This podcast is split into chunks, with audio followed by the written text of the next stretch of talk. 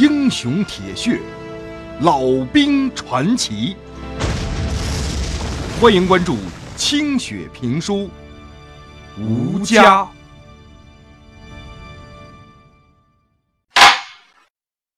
上回书说到，老旦带领的侦察营接到的命令是：早晨八点钟之前必须赶到，并且占领德川南边的遮日峰。占领之后。就把这地方交给后边来的部队，然后全营继续插向三所里地区。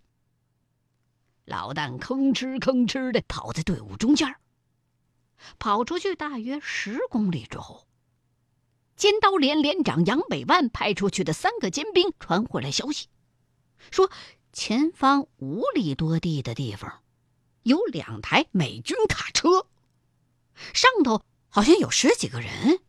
看不清楚是美国人还是南朝鲜人，正往咱们这边开呢。老旦跟王浩一商量，觉得干脆顺手捎带着把这伙人干掉得了。叫二连长过来。这二连长李波一瘸一拐的跑过来了。哎，那位不是说了？你上回书不是说这二连连长叫李三皮吗？怎么改名了？这李波是他的大号，李三皮呀是他的外号。这外号怎么来的呢？在部队连级干部培训会的时候，大字儿不认得两个的李波，把自己那名字“波浪”的“波”这字儿左右结构那偏旁啊。写的太开了，结果王浩在点名的时候啊，就把这李波念成仨字儿李三皮了。从此连干部都管他叫这外号李三皮，李三皮。那么他这腿是怎么回事啊？原来呀，他在打锦州的时候腿被炸伤了，队伍里的日本医生就拿掉了他一根腿骨。哎，说来也怪，原本腿脚特别笨的李三皮，伤好了之后啊，虽然变得一瘸一拐了，可是打那儿以后就跑得飞快飞快的，尤其是跑山路，哎，居然摇身一变成了连队的刘翔了。老旦呢，曾经开他玩笑。说你要是另外一条腿也被去掉一根骨头，是不是就得变成废人了？三皮啊，前面有两台鬼子卡车，十几个人，带着你的连上去把他们干掉，清除道路。别的人就不掺和了，赶路要紧。是，不要俘虏了。这啥时候啊？要那玩意儿干啥呀？有俘虏就给俺捆了，扔在道边上，到后边的部队去收拾。是。有这样的肥差。李三皮欢天喜地带着队伍就出发了。临走的时候，这李三皮还给三连长一个得意的翻白眼儿。三连长向中田就不干了，说：“营长，你这不偏心吗？怎么什么好料都给李三皮去收拾啊？这这不让他去跑前面去了吗？”老戴说：“你个球，你胡说你！你的任务不是跟李三皮赛腿脚。”比这个你也不是他对手。猴子跟驴子不比脑子，非得比出谁球长来，那不是扯淡的吗？你的任务是摧毁敌人的工事和设施，到时候攻坚爆破不利或者炸桥完不成任务，你就继续回家卖大粪去。这三连长向中田呐，也有一外号叫大象。他原本呢，还真就是个卖粪的。参军之前是营口西河村的农民，虽然五大三粗的，但是他不会种地。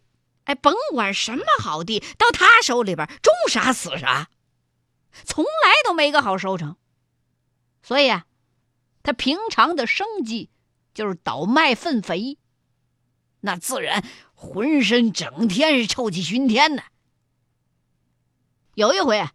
东北人民军部队剿匪的时候，经过营口，路上就遇到正在倒腾粪肥的向中田了。一个团政委捏着鼻子就问他：“这道怎么走啊？有没有土匪经过呀？向中田说：“我没看见人影，但是我看见俺们家村口那块有十多泡过路屎，那看得出这帮人什么都吃，肚子里边货啊千奇百怪的，肯定不是农民拉的。而且呀，俺看那几泡屎的成色呀，也不过就是两天之前拉下的。”那团政委被臭气给熏得憋得满脸通红。可是心下却不由得赞叹：“哎呀，这农民对一泡屎都有如此的研究和洞察力啊！”所以啊，就拉着他进了队伍，当了侦察兵。他当了侦察兵之后，专门就帮着这东北人民军部队，帮着他们剿匪。那土匪狡兔三窟啊，打一枪换一地方。当年小鬼子都拿他们没办法，可是万万没想到，共产党却对他们死追不放、死缠烂打，饶是他们诡计多端，也没想到最后暴露行踪的，竟然是那十几泡屎。结果这伙匪徒真就让这向中田一路沿着这些屎啊。给逮上了。这向中田对粪便的研究，哎呦，赶上工程师级别了。在最后一次剿匪战斗之前呢，他详细的给大伙分析了这帮土匪的身体状况。说是啊，就看他们那些屎，就知道这伙匪啊已经没什么吃的了。那粪里边啊开始有皮带跟老鼠了，而且个个拉稀，估计啊是闹了肚子了。肯定跑不快，所以他还建议队伍轻装，绕到前头去截住那帮土匪，前后夹攻就能一网打尽。不信，照我的来。侦察连真就按照这向中田的情报分析实施了合围，果然把那帮拉肚子拉的小脸焦黄的土匪啊都给逮住了。哎，就因为这十几泡屎，向中田记了个三等功。粪农大象在三十八军某部从此是臭名远扬。现在在志愿军里头，他已经是老旦手下的这侦察营里头专搞爆破的爆破连的连长了。所以刚才老旦有那么一说，说你要是到时候完不成任务的话，你继续回家卖大粪去。再说这李三皮，接到命令之后，那跑的那叫个快呀，行动也是干脆利索。他追的那两台车呀，里头装的全都是南朝鲜的运输兵，正开着这两台车往南朝鲜第七师那边运一批枪支弹药呢。没想到这边会有中国人。一看有一队人大大咧咧的跑过来，还以为这帮衣衫褴褛的人只是北朝鲜的共匪呢，所以啊，一点儿都没在乎他们。叼着个小烟卷儿，从打车上蹦下来，很牛叉的摆出一副要跟他们拼刺刀的架势来。二连的战士们一看他们这架势就乐了，有个老兵班长竟然当着那几个敌人笑得把腰都弯下了，说：“你们这帮二愣子真是太没见识了啊！敢跟我们志愿军拼刺刀，你们是哥吗？你！”一个班的战士冲上去，三下五除二就刺倒了五六个。哎妈！这下把其余那些南朝鲜兵顿时就给吓傻了，立刻乖乖的把双手就举起来了。等侦察营全部都到达这个地点的时候，二连呢已经把七八个俘虏手脚捆成一串，整整齐齐的扔到马路边了。而且别的事儿也没耽误，把自己手上那些三八大盖枪全都换成了卡车上拉的美式冲锋，身上揣的弹药。把衣服撑得鼓鼓囊囊的，老旦一看，哎妈，捡着一肥漏啊！喜出望外，赶紧让各连全都换上这两台大卡车里边装着的那些美式冲锋枪，优先发给各连的尖刀小组。再吩咐大伙儿把车上那些手雷全都给我揣上。我这玩意儿的威力，可比东北产的手榴弹好使。营指导员王浩啊，心思挺细腻的。他把这次小型的战斗写了个简报，贴到车上了。一是告诉后边来的团长，这仗是他们侦察营打的；另外呢，也是要告诉后来的部队，侦察营为了战斗需要，已经全都换上了缴获的美式武器，原来的武器就地留下，给后边来的这些部队做补充吧。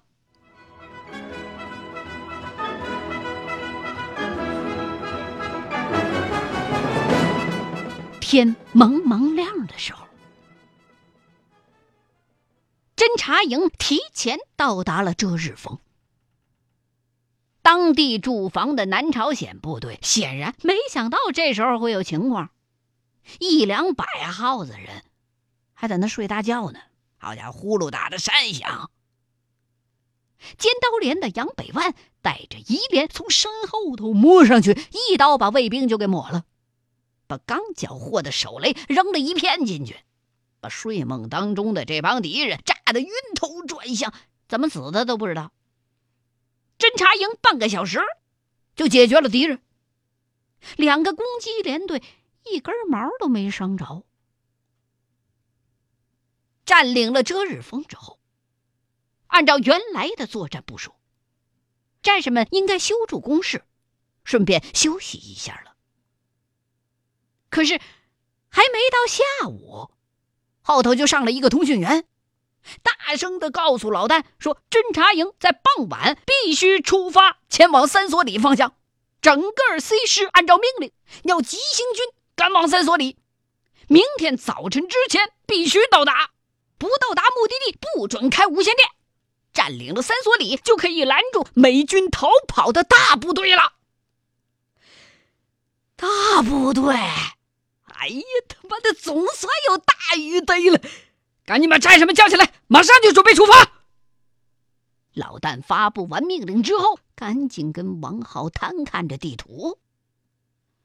不看则已，这一看呐，吓了一大跳。哎呦，我的天爷呀！这遮日峰。离他们现在脚下的三所里有将近八十公里啊！中间还得翻越三座大山，这就是大白天，侦察营拿出吃奶的劲儿，也不一定到啊。更糟糕的是，部队现在走不了。前方道路上，美国人的飞机一架接一架的在那巡航封锁呢。你脑袋顶上无遮无拦的这么跑，那不找死了吗？必须等到傍晚才能出发。这么一来，也就等于说，必须要在十二三个钟头之内就跑完这八十公里的山路。这，这。简直难比登天呢！这怎么办？老旦跟王浩略一踌躇，心想：这这这事儿要是容易的话，还找你侦察营打头阵干啥？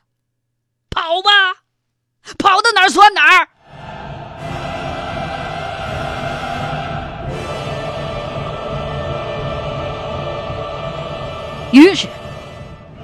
老旦和王浩就把全营的战士集中到了山脚下开会，向大家强调了这次任务的重要性。如此高难度的任务，战士们听了都有点发怵。可是营长跟教导员看上去都信心十足，他们说：“如果到达了三所里，在那儿坚持。”等到 C 师的大部队到来，就可以拦住要逃跑的美国鬼子。足足三个师的兵力啊！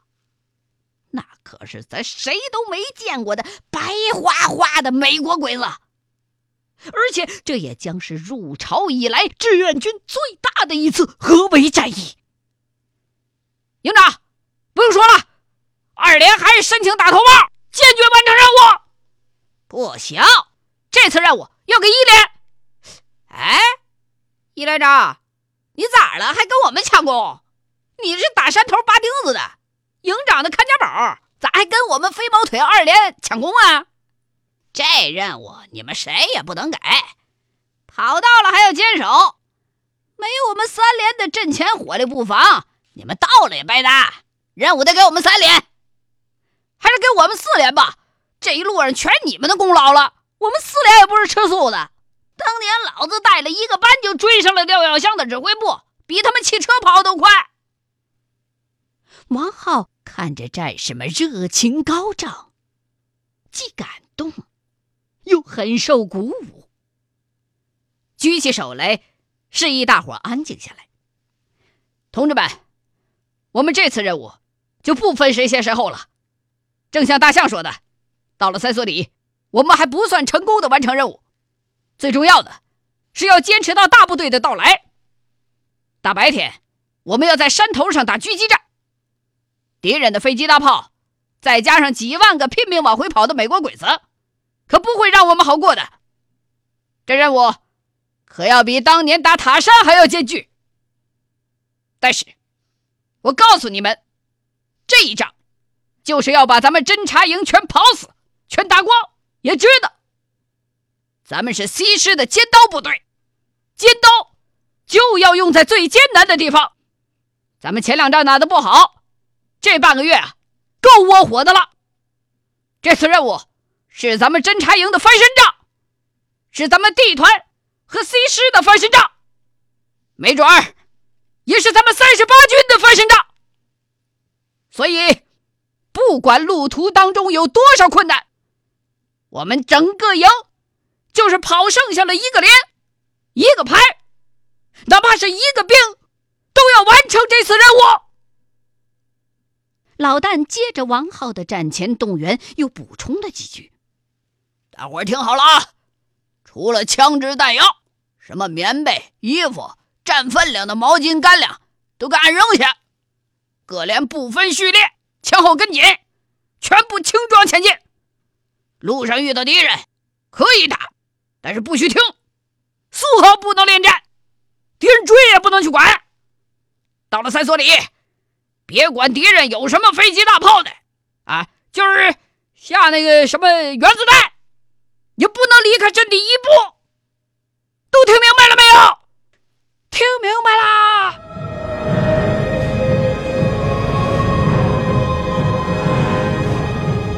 艰苦卓绝的急行军开始了。部队一出发就遇上了问题。山上的积雪太厚了，战士们上山特别的费劲，脚下一松就往下滑。副营长陈彦斌想了个辙，让几个战士为一组，用绑腿互相连上，一个人往下滑还可以拉得住。事实证明，这个办法还是不错的。等下山的时候。风口后边的这些雪呀，就更厚了。老旦就干脆命令大伙往下滚，战士们就只能是把枪抱在怀里边，抱成一个棉团往下滚。好家伙，干枯的树枝、坚硬的雪块，在战士们的四肢和脸上留下了一道道形状各异的伤口和血印子。这样下山速度那显然快呀，自由落体吗？可是战士们站起来的时候啊，都有点晕，而且为了争取时间啊，他们的这个侦察营选择了一条几乎直线的行军线路，见山爬山，是见水淌水呀。最险峻的一处山坡啊，几乎就是个悬崖，落差有十多米。三四层楼那么高。二连长李三皮一看到这悬崖，把帽子一摘，大骂了一句：“他妈了个叉的！”就跳下去了。幸亏山底下那雪特别厚，大伙在悬崖顶上就听底下李三皮“扑通”一声，整个人没到雪里边去了。等他正吧正吧爬上来，抖了完了，一头一脸的雪，就朝悬崖上面喊：“跳下来吧，老舒服了。”战士们就紧跟着挨个跳下了悬崖，竟然没人在这儿受伤。这厚厚的雪呀，帮了忙了。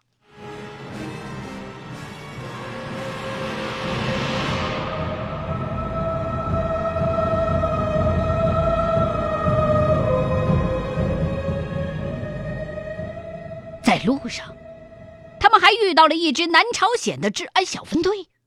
一看他们根本就不像正规军呢，这侦察营啊也没理会他们，继续往前跑。而这支南朝鲜小分队一看他们个个破衣烂衫的，一身泥一身血，还拿着美式冲锋枪，就以为是自个儿人，大声的冲他们还喊找思密达呢。一看这边谁都不搭理他们，气得一通乱骂。到了后半宿的时候，战士们已经体力不支了，很多人脸色都跑白了。老旦也是累的头昏眼花，心跳如鼓。翻出地图来一看，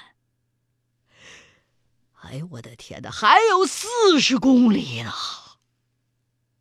指导员王浩就跟战士们撒谎，说就剩下二十多公里了，大伙一鼓作气，不要休息，继续前进。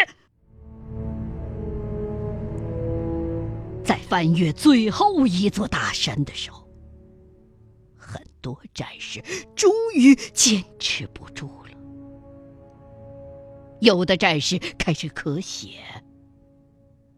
二连的一个战士跑着跑着，哇的一口血吐出来，一头扎倒在地，再也没能起来。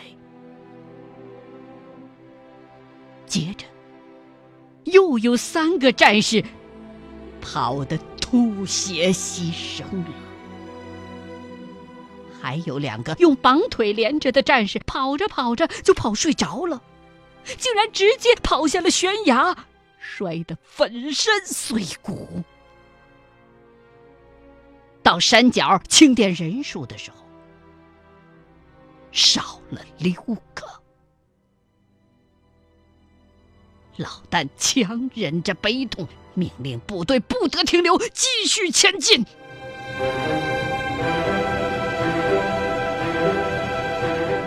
老旦和陈彦斌带头跑在最前头，全营的战士紧咬牙关，紧跟在两个营长的身后。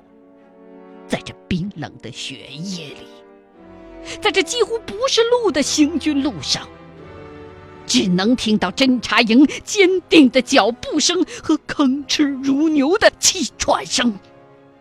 所有的人脑子里只有三个字：三所里。